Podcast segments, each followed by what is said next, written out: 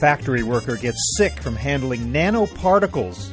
Is a $20 billion industry poisoning people? Hi, everybody. I'm Bob Bowman, managing editor of Supply Chain Brain, and this is the Supply Chain Brain podcast.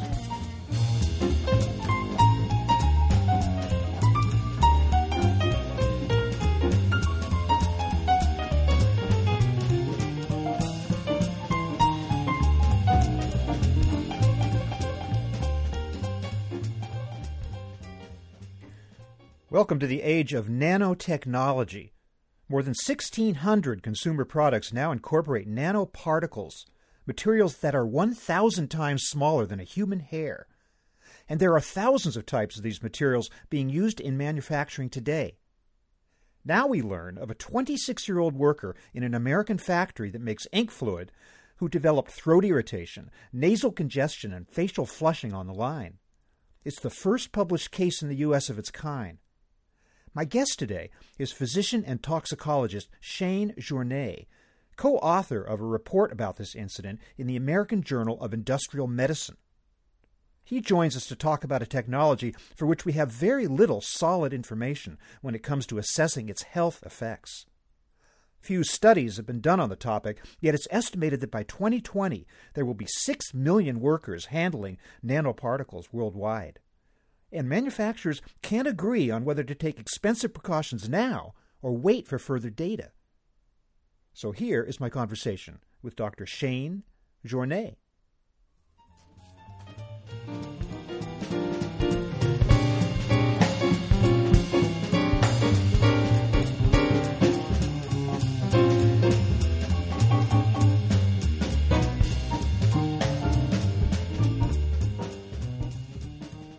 Well, Dr. Shane Journeay, welcome to the program. Thank you for having me.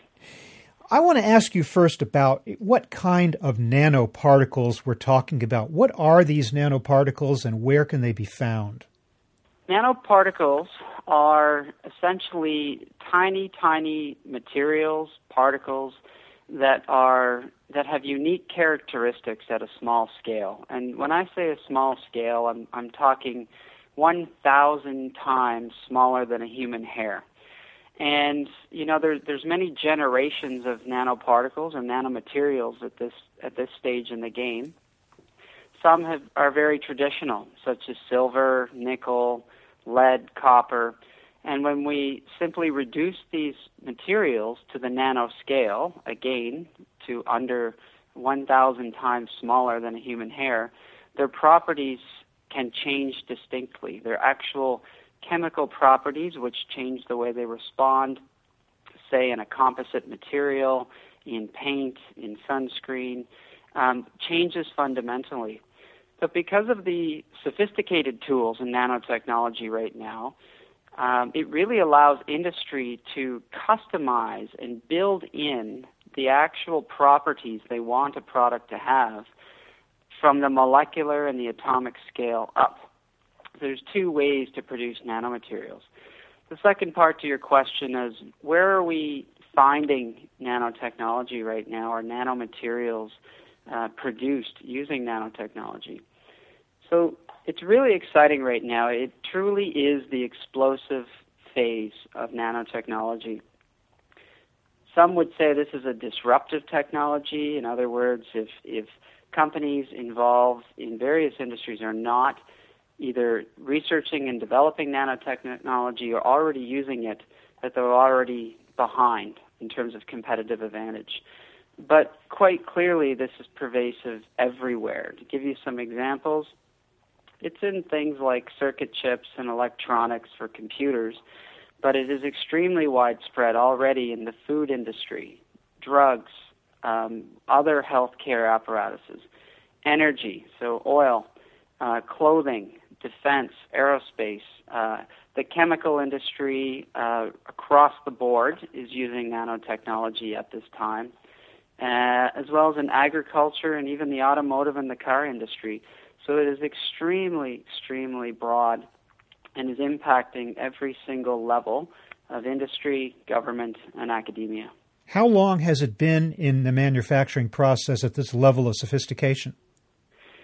So that's a very interesting question, Bob. Um, I've been involved with uh, nanotechnology and assessment of nanomaterials for some time now. And it really posed a problem, at least from the regulatory standpoint, because you have such a range. So you have certain companies whose sole mandate is to produce nanoparticles and send them on to downstream uh, users of this technology. However, if you take traditional chemical companies that have been producing chemicals maybe for 50 to 75 years, uh, they may not advertise uh, as obvious that they're actually using the nanotechnology. So it's a little difficult to determine how long some people have been using it and didn't know it, or how much is new. But what I can tell you is that when nanoparticles and nanotechnology or nanomaterials were discovered to have some novel properties, it really caused a lot of companies to sort of revisit um, how they're managing these materials through their processes, and it also caused governments to revisit how they regulate these these materials. So clearly, there are some larger companies, uh, certainly some Fortune 100, Fortune 500 companies, many of them, who are actively pursuing research and development uh, to feed their already existing products. So that's it, it's really quite widespread, and I, w- I would say that the major push for the chemical industry towards nanotechnology has really been growing over the last five to ten years. All right, so tell me about this re, this uh, paper in the American Journal of Industrial Medicine that you co-authored with Dr. Rose Goldman, which I will link to in the show notes for this program. But that highlighted what appears to be the first case of a worker suffering serious health effects from nanotechnology. Tell me what that's all about. So, um, you know, first of all, the the group that I lead, you know, we we fully embrace nanotechnology. The properties are, you can do some really incredible, uh, game changing things with this technology. And it relates to some of these really unique properties that these particles have and these materials have. The opposite side to that is the very properties which make them so attractive for value added products and more efficient chemical processes in the manufacturing industry are really creating a problem in terms of determining whether these materials will have unique toxic effects. And certainly not all of these materials will have problems. Most of them, many of them, will be benign. But some of them are going to have problems. And it is our experience that most people handling, supplying, working with, um, and applying nanomaterials to, to their jobs are really unsure. We don't know how these particles are going to behave, and in many cases, workers, shareholders, uh, industrial hygienists, you name it, are really uncertain about the effects and feel that they're doing the right thing based on certain guidelines, but the current guidelines are so behind how quickly we're developing the technology that they can be unsure. So this paper um, really highlighted the fact that for years now people are saying, well, particles have different properties, they're going to cause toxic effects, and clearly they have in animal models. But this is a case to show that in today's modern economy, uh, that nanoparticles, which were supplied by an outside supplier to this individual's company, a worker was handling them, not knowing that it was in the nanoscale format, um, just in milligram to gram quantities and develop these effects. So that the paper that it was a Harvard-based paper that really highlighted the fact that this can happen, and there's all the things that we don't know um, that cause this worker's health effects. But clearly, it is the first published case uh, of a worker having this introduced and in a time-related fashion developing health effects for nanoscale nickel particles. And uh, just a little more background on that. We know that nickel causes allergy in the workplace. It's very well known. The issue here was that it was a nanoscale format and required very different precautions that were not being taken. What kind of product was being made? So in, the paper was mentioned that um, this was a inks um, ink producing process. The worker would receive the raw nanomaterials or the raw the raw particles, and then through a series of, of steps begin to create inks, um, ink fluids um, using the particles. And this was here in the United States. Uh, yes, it was. So you you published this paper when? When did it actually come out? It came out. Uh, it was online, and so this is a peer-reviewed paper in the American Journal of Industrial Medicine, and it appeared online on May eighth. So we have that one case. Do you have other documented cases of workers suffering ill effects from nanoparticles, uh, nanotechnology particles, or is this just the, the, the beginning? So it's a very uh, common question that I've been, that I've been asked uh, since this paper has come out. It's it's really created quite a stir. Um, we know that from years and years and years of occupational medicine research and air pollution research, that the tiny fraction of particles, or the nano-sized fraction of particles, particularly in things like diesel exhaust, um, welding fumes, actually do pose uh, more toxicity than their larger counterparts. So those are simply nano-sized particles rather than sort of modern nanotechnology enhanced materials. So we already kind of have a basis to say that some ultrafine or nanoscale particles can cause health effects in a different fashion than larger size.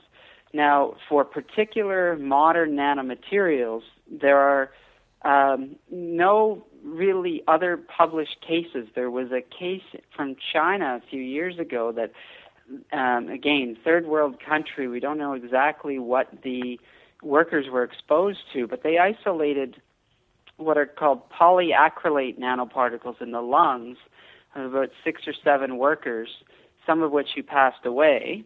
Uh, however, there were a lot of drawbacks to that paper because we were really unclear what the workers were, were truly exposed to. It could have been fumes, solvents, you name it.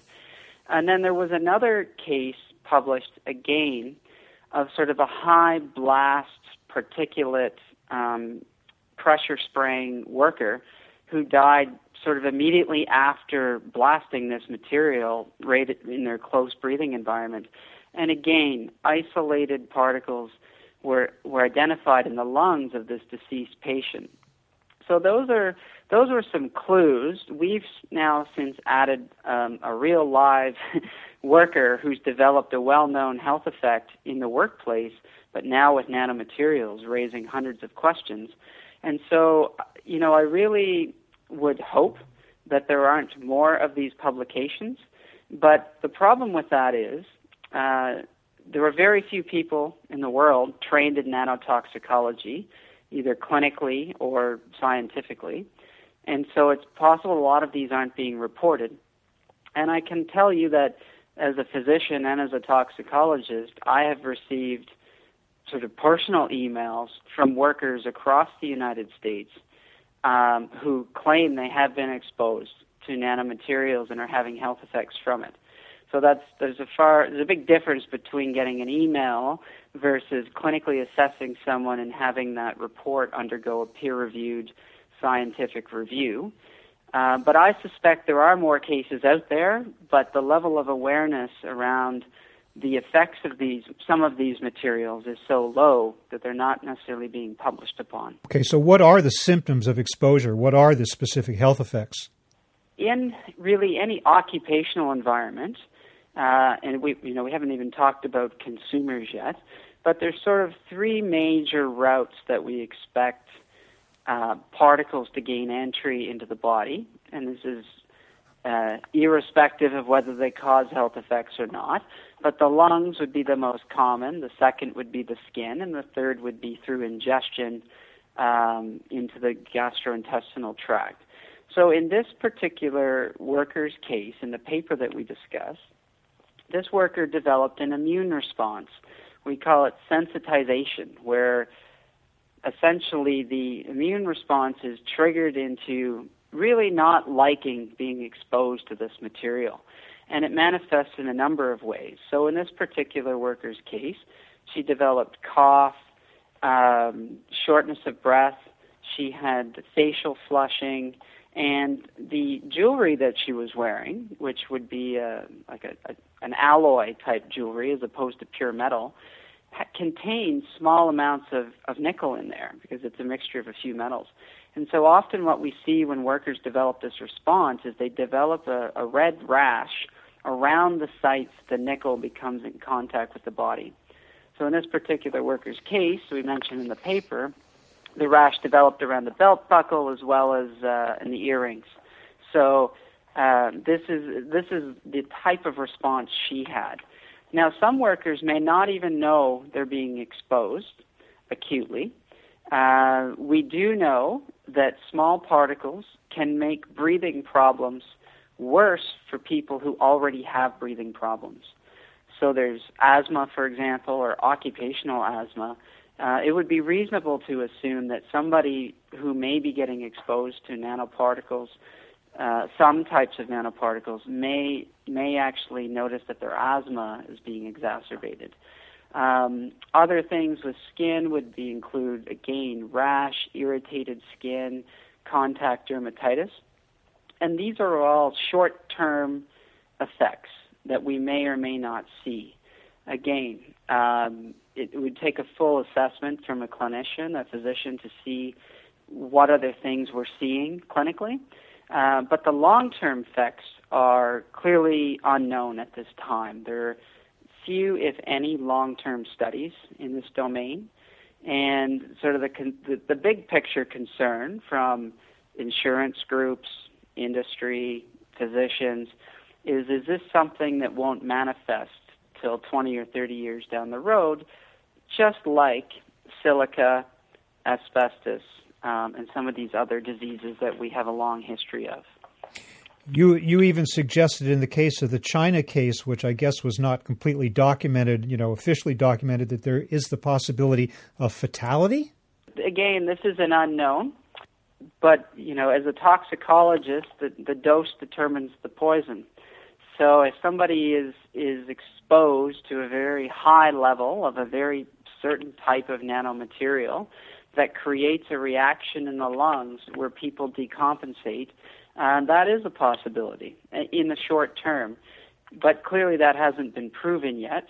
Um, the workers in the China case were developed what we call pleural effusions and difficulty breathing, which is essentially fluid accumulations outside the lungs, which which creates breathing problems. And again, it, it may not have been the nanoparticles in that particular case. There may have been other solvents or other chemicals that created this response. You also referenced that nanotechnology is being used in the development of certain drugs, did you not? And does that mean that some of these nanoparticles become ingested by uh, by nature by the nature of them being used by the consumer? Uh, yes, you're right. So, I mean, one example of a consumer product would be sunscreen. So, every single sunscreen that is on the market now, pretty much, that doesn't show up on your skin, that's transparent, has nanoparticles in it. Um, well known, well established. And when those came, those we realized that the federal governments, the United States, Canada, Australia, had to go back and revisit these particles to determine whether there's any toxicity associated with them. Uh, another example in healthcare would be silver, as I mentioned before, which kills off bacteria. We incorporate these into wound dressings. We're actually seeing less infections, for example. But we're exposed, you know, in theory, you're exposing the patient to silver nanoparticles, which is still being studied. But to answer your question directly about drugs, uh, there's a there's this whole exploding field of nanomedicine really, and that is can we create little delivery vehicles or custom designed nanoparticles so that when we either ingest the drug into the body or inject it into the bloodstream, that the, the drug is actually delivered specifically to, say, a cancer cell, rather than suffering all the side effects that widespread chemotherapy does now. Now, the other the other side in the pharmaceutical or the the drug industry is can we reduce side effects using nanotechnology and therefore revisit medications that weren't so safe maybe 20 or 30 years ago. So there there are pros and cons to this, and clearly in the medical world, you know, if somebody is if somebody's suffering from cancer, for example, and we're treating them with nanoparticles in an effort to lower their side effects and potentially offer a good outcome for the patient, then you know the priorities are a little different. These are calculated in small volumes, and clearly have a a regimen through the FDA in the U.S., for example, and and Health Canada in Canada uh, for evaluating how these drugs behave in the body. So usually when I talk about the health impacts of nanotechnology, again, as a toxicologist and a physician, there's some pretty incredible things that are going to happen in the medical industry because of nanotechnology, incredibly positive things. And then as a toxicologist, I I'm a little more would be more concerned or more focused on the large scale production volume and handling of materials um, by workers, consumers, and, and other stakeholders. Well, have you or anyone else come up with any suggested guidelines for what manufacturers need to be doing to protect their workers from the effects of nanoparticles in the manufacturing process? So, so, so very good question. The guidelines are difficult for a number of reasons. What I'm hearing from various groups which sort of oversee the health and safety and, ma- and manufacturing concerns around nanomaterials is that there's two camps really. One would be the precautionary principle. You know, everybody put on their masks, everybody put on their gloves, everyone have the right filters anytime you're handling anything on the nano scale. So really a blanket approach to to protecting workers from something that we don't know anything about. Uh, it's it's mixed in industry, but some some groups in industry have told me that this is this would be far too expensive. It, it would cost industry millions of dollars to, to approach it in this manner, um, and then and and that we should wait for hard scientific data um, in which industrial hygienists, for example, or toxicologists would use to help guide which, where you need precautions.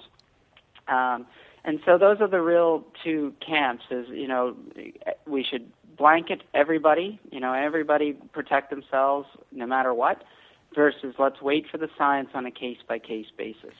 Now, that being said, in the United States, this is strictly from an occupational standpoint because obviously you've got the EPA involved, the FDA, um, and various occupational health groups that are looking at this. From a strictly occupational standpoint, NIOSH, or the National, National Institutes for Occupational Safety and Health, have have put up some generic guidelines. So if you're working with in a lab environment, these are some of the things that would probably be a good idea, is what they report in their guidelines. And and as far as how much someone can be exposed to, what we call exposure limits, they've come up with two exposure limits for two types of nanoparticles. One, single walled carbon nanotubes, and the other, titanium dioxide. So that is two out of literally thousands of types of materials.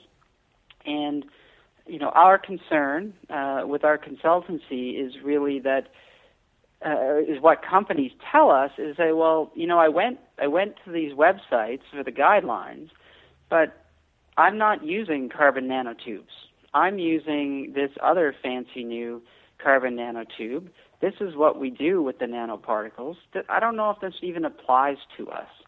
And so, you know, that's one of the things we do within our company is try to sort out, um, particularly for companies using advanced forms of nanomaterials, what types of things apply to them and what what do not. And you know, keeping in touch with the theme of your show, the supply chain, you know, we feel that there's actually a strategic approach to looking at the potential toxicity of these materials and what protective measures are needed depending on where in the life cycle and therefore where in the supply chain these materials are being handled. And uh, I, you know, I, we think that can that can actually change, uh, reduce costs for companies, but also, as I said earlier, if companies are going to have a problem, going to have a problem with these materials, they should know up front. And likewise, you know, we embrace nanotechnology at our company. If the if it's perfectly benign, you'd want to know that too. mm-hmm. So, uh, but right now, people are very unsure about which which route to take. So, in the meantime, are there rigorous scientific studies underway or being planned that will determine once and for all what are the impacts, how long exposure should be, what you know, and, and how how can one truly protect oneself? Yes. So, uh, a number of countries around the world are working to target particular types. For example, I think Canada was charged with doing silver. NIOSH has a number of studies going on with materials that are out there in fairly high volumes. For example, as I said, they're already doing long term studies and higher level studies for carbon nanotubes and for other pigments like titanium dioxide uh, and other formats. The, the thing is, it is not humanly possible or feasible to test and do long term studies on the breadth and volume of nanomaterials which are currently out there right now.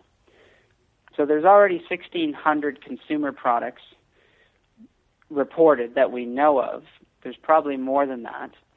Um, and behind closed doors or within the industrial process, there are literally hundreds, probably thousands of types of nanomaterials that are already being used, handled, mixed, applied, and possibly recycled that we we will probably never have data on. And so, it, you know, it's case reports like the one we reported, which might say, wait a minute, something might be different about this nanoscale nickel, and that might lead to some studies. But for example, for the type of nickel that we reported on in the case report of the worker, there was only two studies, and those were done, I believe, both in rats. So that's really the, the landscape of where we're at trying to get this information. And so, and that's really set up the this debate, you know, precaution or wait for data. Because if we wait for data, uh, it's going to cost a lot of companies a lot of money um, if they can't continue to produce new products and have a competitive advantage with this technology. Yeah. Well, we will be watching with keen interest as uh, as research on this advances and we get a better sense of where we are with regard to this subject. I'm sorry, though, right now we're out of time, but I want to thank you so much, Dr. Shane Journeay, for telling us about this critical issue of nanotechnology and manufacturing. Thank you very much for being with us. Pleasure to help you out.